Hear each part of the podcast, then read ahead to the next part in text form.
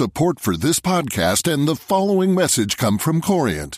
Corient provides wealth management services centered around you. As one of the largest integrated fee only registered investment advisors in the U.S., Corient has experienced teams who can craft custom solutions designed to help you reach your financial goals, no matter how complex. Real wealth requires real solutions. Connect with a wealth advisor today at Corient.com. That's Corient.com. You're listening to Lucy Kellaway's podcast from the Financial Times. Last week, Sir Alan Sugar said, You're fired to three of the last four candidates in The Apprentice, and 8.9 million people sat on sofas all over Britain, gawping at the expressions of bitter disappointment, shock, and anger that these two words inspired. Most of us viewers know exactly how foul failure tastes. We also know how a few words from a boss can spoil our day, our week, or our career. Yet very few of us will have had these two particular words aimed at us. No one in real offices says, you're fired, or that was crap. Indeed, they hardly ever say anything nasty at all. Instead, all the bites we receive are like Lady Macbeth, look like the innocent flower, but be the serpent under it. Whether or not the floral surface makes the bite any less bad is a moot point. The flower might successfully hide the serpent the first time you encounter it, but once one comes to recognise these particular flowers, one gets very jumpy indeed when one comes into contact with them. Indeed, to extend the metaphor still further, I've been out collecting a botanical array of these dangerous workplace blooms and have here arranged them for you in ascending order of deadliness. I've told the work experience girl that you'd be a great person to shadow. This little flower does immediate damage, but the effect is relatively small and short lived. I've put you down for diversity training on Thursday. This also has an instant negative effect on the spirits, one that's made much worse if there's any implication that you've been singled out as being especially in need of such training. Have you thought about is not a way of introducing a useful idea. It's a way of saying you jolly well ought to have thought about this and are a fool for not having done so. What was the thinking behind this? Is in the same vein, but even worse as it implies that there wasn't any. I've always been a great admirer of your work. Is waiting for the but to pick up on some dreadful thing that you've done, the implication being that they now think you're an idiot. The fact that they used to admire you does not soften the blow of their current contempt, it sharpens it. Were you in the meeting?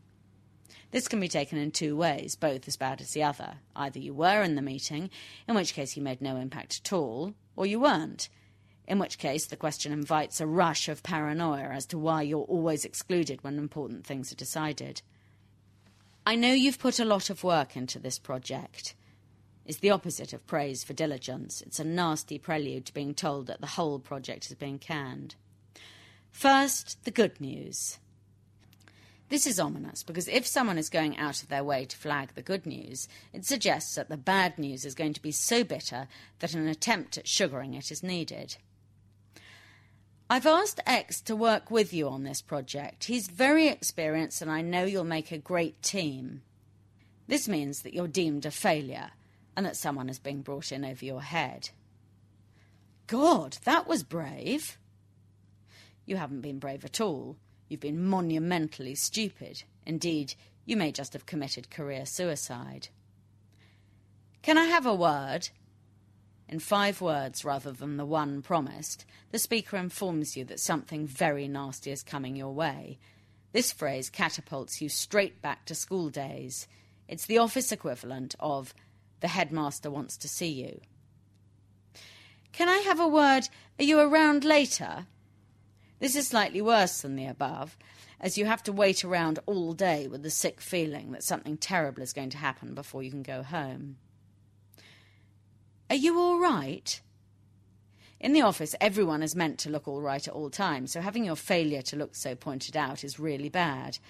A marginally better version of this is, You look like you need a holiday, or you look tired, which means you aren't coping and you look old and ugly too.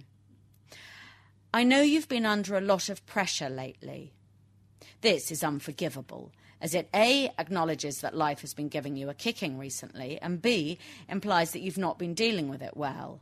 And then, despite A and B, the speaker is gearing up to a but that will give you an even greater kick, which, given how much pressure you've been under, you're not likely to withstand. I realise that these botanical exhibits are just a start. However, I believe that such a collection is invaluable in helping us navigate modern office work, and so I'm keen to build it up further. I'd be most grateful if readers would send me their own most poisonous specimens, and I will publish an updated list in due course. However, on the deadliest flower of all, I don't think I need readers' help. The following says in eight words what Sir Alan said last week to Claire, Alex, and Helen in just two.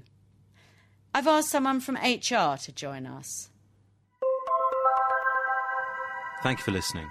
To read Lucy Kellaway's columns online, please visit www.ft.com forward slash Kellaway. Support for this podcast and the following message come from Corient. Corient provides wealth management services centered around you. As one of the largest integrated fee only registered investment advisors in the U.S., Corient has experienced teams who can craft custom solutions designed to help you reach your financial goals, no matter how complex. Real wealth requires real solutions. Connect with a wealth advisor today at Corient.com. That's Corient.com. Join Capital Group CEO Mike Gitlin for a new edition of the Capital Ideas Podcast.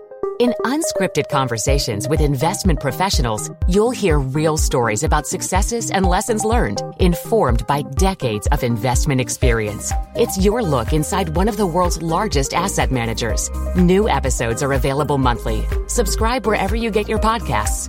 Invest 30 minutes in an episode today. Published by American Funds Distributors, Inc.